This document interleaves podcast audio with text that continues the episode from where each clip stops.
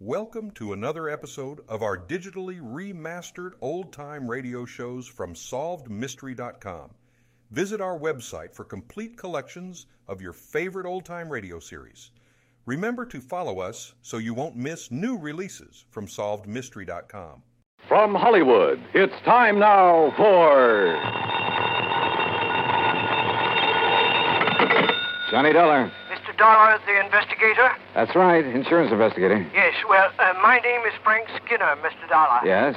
You see, my wife and I run the Sunny Dream Home up here at Buckland Center. Old folks' home it is. Uh-huh, I see. Well, now, what can I do for you, Mr. Skinner? Well, I'm, I'm afraid there's something wrong here, Mr. Dollar. You see, we've never had anything like this before. Like what, sir? Well, to begin with, all our clients are pretty well insured. Yes? All right. We've been having a lot of deaths here at the home these past months. Too many, Mr. Dollar. Well, after all, if your clients are all very old people. Yes, sir, they are. But you see, these have all been accidental deaths. Yeah, well, don't forget, sir, that older people are very often quite prone to accidents. Yes, sir, that's true. But, well, if you want the truth, I don't think they've been accidents. Oh? No, sir. And if something isn't done to stop this, well, I think maybe you'd better come up here and see us. Mr. Skinner, I think you're right.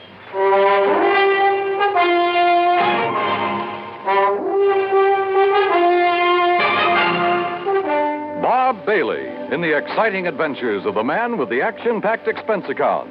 America's fabulous freelance insurance investigator. Yours truly, Johnny Dollar.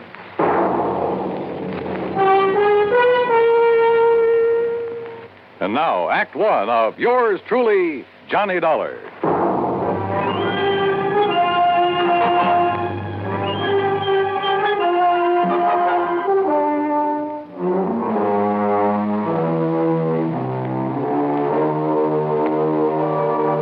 Expense account submitted by Special Investigator Johnny Dollar to the Universal Adjustment Bureau, Hartford, Connecticut. Following is an account of expenses incurred during my investigation of the Sunny Dream matter.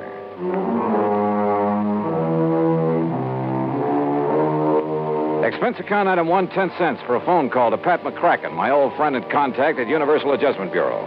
Oh, say, I'm glad you called, Johnny. Yeah, well, Pat, I just want you to know I won't be available for a couple of days. Oh, yes, you will. And it isn't because of any insurance matter. Yes, it is. What's happened is that I've just received a phone call that's aroused my curiosity. And, well, at any rate, any assignments you may have for me will have to wait until I Uh, get. that's where you're wrong, Johnny. I said we'll have to wait until. What? Just happens you have an assignment right now. As a matter of fact, I was just about to call you. Whoa, can't I wait a couple of days? Oh, no, no. Johnny, I want you to run over to Buckland Center. Huh? I think you heard me.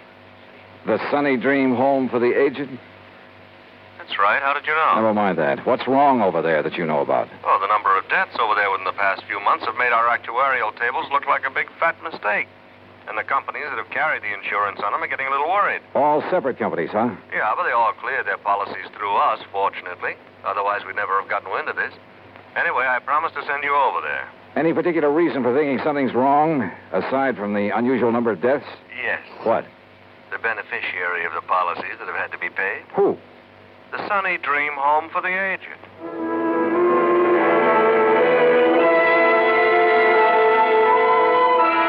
I gassed up my jalopy at the sign of the Flying Red Horse, that's item 2, 425, and drove some 30 miles south and east on Highway 2. I found the Sunny Dream home just north of Buckland Center. It consisted of a huge old frame house surrounded by trees and well kept gardens.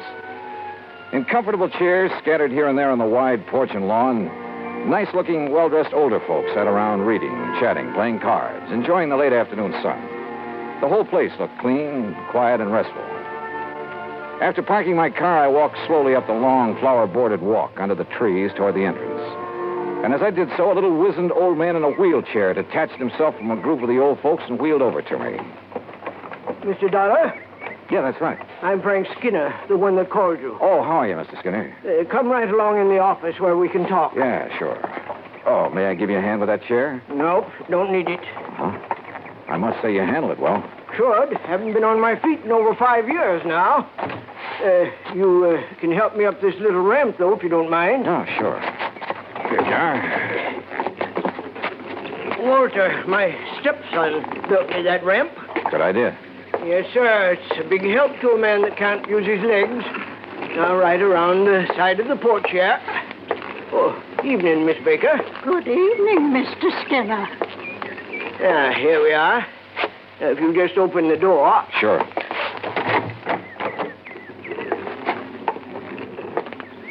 You just sit down there, and I'll get right to the point. Okay, fine. Now, you listen to me. I'd appreciate it if you'd let the folks here think that you've just come to look over the place, like maybe you've got some old relative you'd like a nice home for. In other words, you don't want to alarm your clients. Guests, Mr. Dollar. They're honored guests, all happy and with no worries. Uh-huh. Well, I must say that those I saw outside looked perfectly content. But now, about those so-called accidents. Five of our people have died within the last six months, Mr. Dollar. Five of them. Terrible. And like I told you on the telephone, they looked like accidents. What kind of accidents? Well, now, the first one. Well, maybe it was. That was old Miss Epp. Lived in the little guest cottage out back. What happened?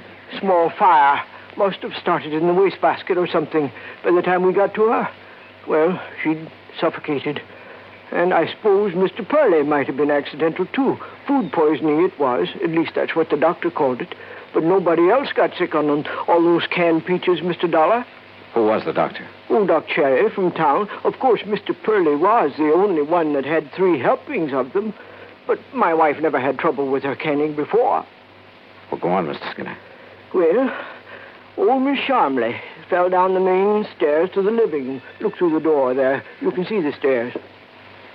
Well, that's a long stairway for elderly folks. Then Miss Lizzie Bell. We called her Miss Lizzie Bell, though her real name was. What happened to her? She fell out of the window of her bedroom. And, Mr. Dollar, she just wasn't strong enough to get her window open that wide. She was 94. Then poor old Miss Betzler, she fell down the stairs, too.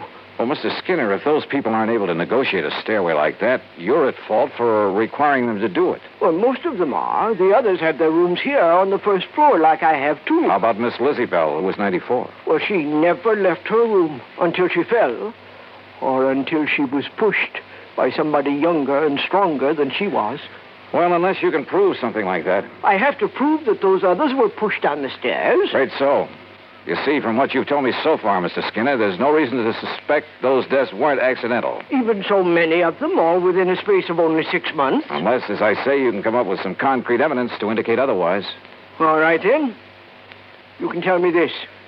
Why did all those things happen late at night when those poor old folks wouldn't have any reason to be up and around when there wasn't anybody around who could help them until it was too late? Well, so far as that's concerned. Why, sure, sure. Folks have got to get up at night sometimes, one reason or another. But they all had their own private baths, and if they want anything from downstairs, like something to read or some hot milk, something like that, why, all they have to do is ring the push button in their room, and my wife gets it for them. We do that all the time. Where is your wife, by the way? Martha? Why, she's right... Right here, Frank. Who's this you're blabbing off your mouth to? Why, uh, Martha, this is Mr. Johnny Dollar, insurance investigator. Investigator, huh? Well, you can march yourself right out of here. Oh, now, just a minute, Mrs. Skinner. Just a minute, nothing. You get out of here and leave us alone. Mrs. Skinner. And if you don't, I'll throw you out. And if you don't think I'm young and strong enough, then I'll show you. Strong enough to throw a little old lady out of a window? Or shove a couple of people downstairs? Get out. Act two of yours truly, Johnny Dollar, in a moment. And now for another episode in the life of Sergeant Donald Bellwether, my husband.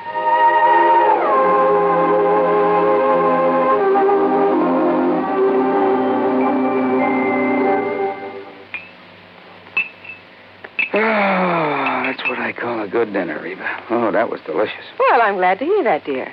More coffee? Uh, yeah, just uh, about a half a cup, please. All right. There you are. Thank you. Now, tell me all about your safety class. Did the boys enjoy your speech? Oh, yeah, they sure did. Thanks to you, I did quite well. My lieutenant complimented me afterward. Well, good. Yeah, but that same lieutenant threw me a curve, too. How, dear? Well, after I gave my talk, he asked the men if there were any questions. well, that did it. One of the guys stood up and said, uh, said, uh, look, Sarge, uh, you claim there were over 95,000 deaths and over 9.5 million people injured in accidents in the U.S. last year. Uh, looks to me like all those safety campaigns and slogans are doing no good at all. Well, how did you answer him? I didn't. I, I couldn't think of an answer. I, I got out of it by saying I'd have more facts and figures at the next meeting. All right. let's see now. Oh, yeah, here it is. Now, first, Sergeant Bellwether, you start off by telling the boys that since 1913, the accidental death rate has been reduced 35%. Mm-hmm. Or, in other words, if there hadn't been campaigns and safety measures put into effect to reduce accidents, almost a million more people would have been killed in the last 46 years. Hmm, is that right? It certainly is. I'm reading it right out of the National Safety Council record book. Oh, and another thing accidents in the farming areas are much higher than in the city. Now, do you know why? Why? Because in rural areas, there are fewer policemen enforcing safety laws and less traffic signs and signals to guide the motorists. Mm-hmm. You know, many more cars travel the city streets, and yet the per capita rate of accidents is much higher in the rural areas. Of course, the reason is obvious. In the city, more safety measures are instituted and obeyed. Reba, you are wonderful. That's a good logical answer. I don't know what I'd do without it. Oh, oh, that's my Donald. That's my doll.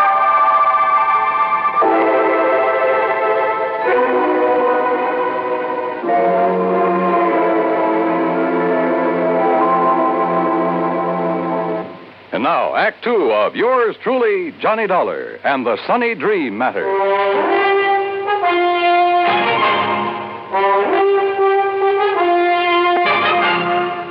Martha Skinner, co owner and the real manager of the Sunny Dream Home for the Aged, was a big woman, tall, muscular, and a lot younger than her husband. I don't want your kind snooping around, Mr. Dollar, so get out of here and leave us alone. Your husband seems to think those deaths here in your home for the aged weren't so accidental, Mrs. Skinner. Oh, he does. Yes, I, uh, that's what I told him, dear. If you'd keep that mouth of yours shut, Frank, we wouldn't have this sort of thing.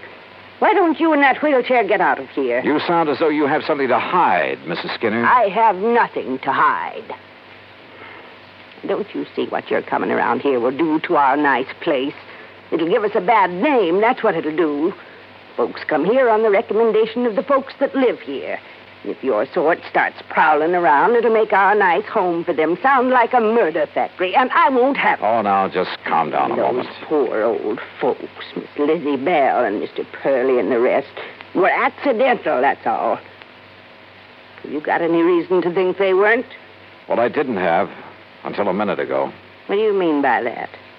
If they weren't accidents, well, it certainly took somebody younger and stronger to push them down those stairs. You mean me? Well, No. No, Mr. Dolly, you're wrong. And if anybody started that talk about not being accidents, I guess I did. Yes, you did, Martha. Oh, I was I was so upset those fine old people passing away. Why, they were like family to me. I guess I said a lot of things that didn't make sense. Until the doctor and the police came around and told me I was wrong. the police investigated? Yes, and they made quite a stir. I guess that's why your being here has uh, upset Martha. Well, of course, if they found nothing. Mr. Dollar, do you think that I could do anything like what you're that I could harm a single hair of any of these nice old people? What possible reason could I have, and what sense would it make? Why, we're being paid for their living here, and if anything happens to them. Yeah. Yeah, if anything happens to them, you collect a nice big fat hunk of insurance money. You know about that. Insurance investigator, remember? No. No, you're wrong. It was their idea to name us in their policies, now wasn't it, Frank? Yes, Martha, it certainly was. Well, let's not talk about it anymore now. It's getting late, so I think I'll drive back to Buckland Center and have some dinner. Well, you'll do no such thing. You'll have your supper, your dinner right here.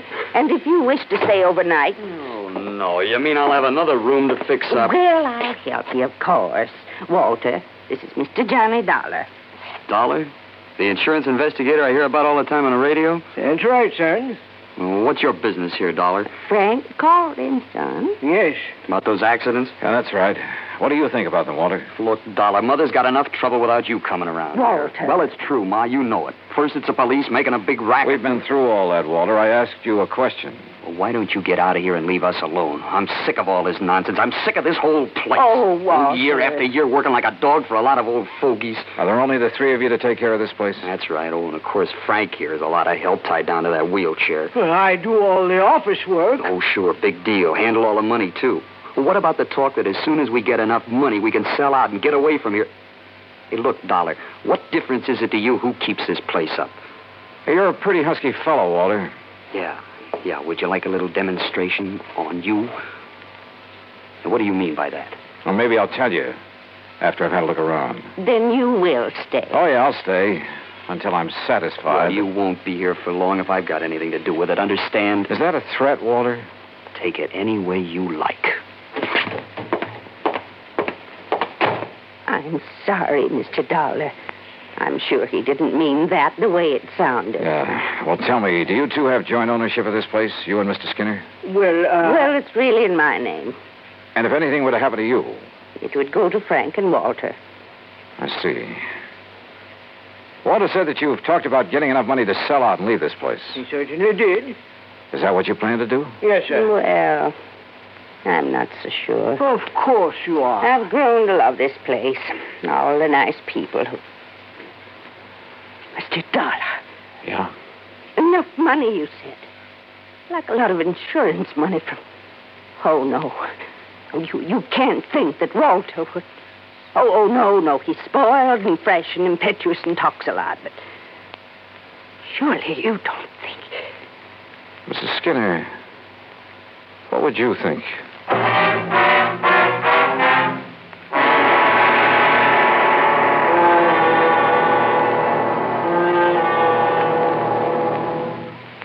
Act three of yours truly, Johnny Dollar, in a moment. Do you know who said, Eternal vigilance is the price of liberty?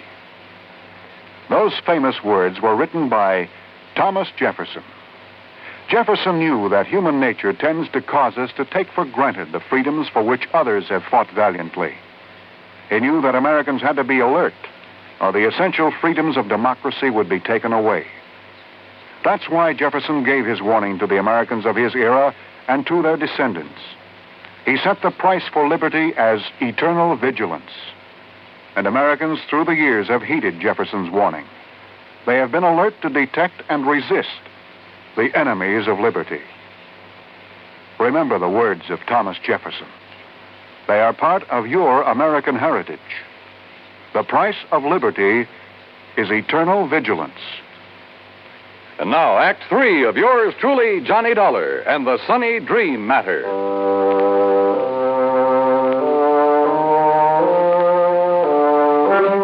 At dinner that evening, I made a point of chatting with as many guests of the Sunny Dream Home for the Aged as possible.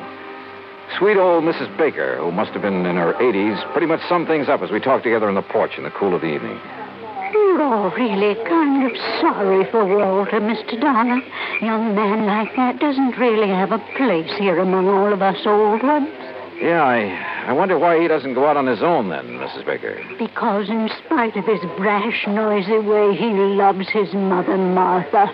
And since she has so much to do taking care of us, why, he just stays and helps her. Isn't she one of the loveliest people you ever met? Well, she certainly seems devoted to you folks. And she is. Makes us toe the line, bawls us out sometimes, just like a mother hen. But she's all heart. And Mr. Skinner? Very nice. Handles the business affairs of the home real good, too. It isn't generally known, but he's the one who gave us the idea of making out our insurance to the Sunny Dream. Oh? Of course, we never told Martha. Oh, there you are. Evening, Miss Baker. What a nice young man this is, Mr. Skinner.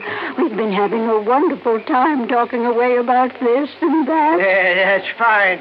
They make you a comfortable room upstairs, Mr. Dollar? Yeah. Right at the head of the stairs. Very comfortable. Good. Well, don't let me interrupt. I, I'd like to talk to you a minute if Mrs. Baker will excuse us. Why, of course. Thank you. And we'll talk again tomorrow, won't we? Sure, of course we will. Good night. Mr. Skinner, when was the last accident when someone fell down those long stairs? Huh? Why, uh, that was Miss Betzler early this month. Why? Well, at the head of them, as I came out of my room, I found something that. Well, they were marks that looked to me as though they'd been made by some kind of struggle up there. Oh? And a tiny piece of cloth from a man's suit caught in a splinter on the newel post. Well, uh, what are you going to do about it? Oh, just leave it there. Tomorrow I'll get somebody from the police, the police laboratory, over here to look at it. Well, whoever suit that was must have a tear. Oh, no, not necessarily. It was really just a few threads that had been pulled out. But they might be the clue to a killer. I see. Hmm. Well, good luck, Mr. Dollar. Yeah. Thanks. In my room, I waited until long after the big home was quiet and wondered. Wondered if my hunch was going to pay off. Hunch? Sitting there on the porch talking with old Mrs. Baker, I'd suddenly remembered something Pat McCracken had told me in the very beginning. He had notified the home I was coming here to investigate. That meant he'd notified Frank Skinner. Could that have been why Skinner phoned me? To allay any suspicion the insurance companies might have? Yeah, I wondered. Finally, about midnight, I heard a noise at the head of the stairway. Quietly, I opened my door. And there at the top of the stairs, armed with a flashlight and standing solidly on his own two feet, was the man who said he was confined to a wheelchair. Well, Mr. Dollar. You won't find anything there, Mr. Skinner. Because there isn't anything. See? You lied to me. It got you up out of that phony wheelchair, didn't it? To see if you'd left some trace of your last murder, didn't it? Now, now listen, Dollar. Pretty rotten racket, Skinner. You and only you handle all the finances of this place. You persuaded the old folks to name you as beneficiary of their insurance policies. Then you proceeded to shove them down those stairs. Would you like to see how? Yes, Skinner. Then I'll show you. Oh, no, you don't.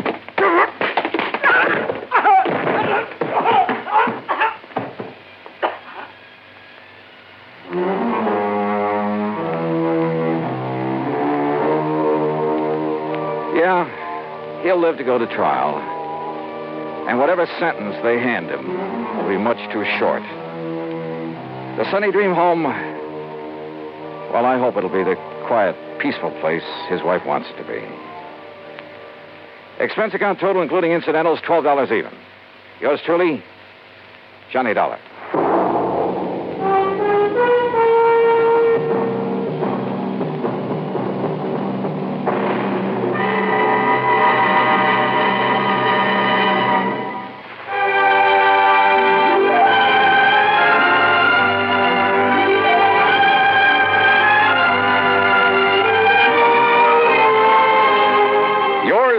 Johnny Dollar, starring Bob Bailey, originates in Hollywood and is produced and directed by Jack Johnstone, who also wrote tonight's story.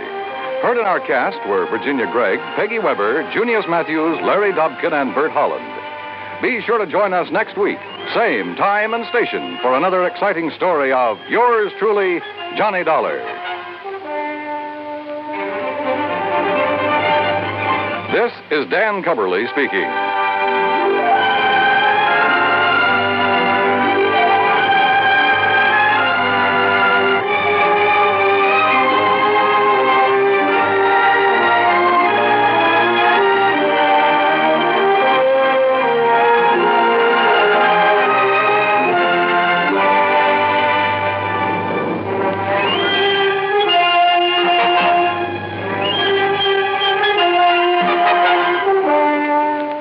Dollar has come to you through the worldwide facilities of the United States Armed Forces Radio and Television Service.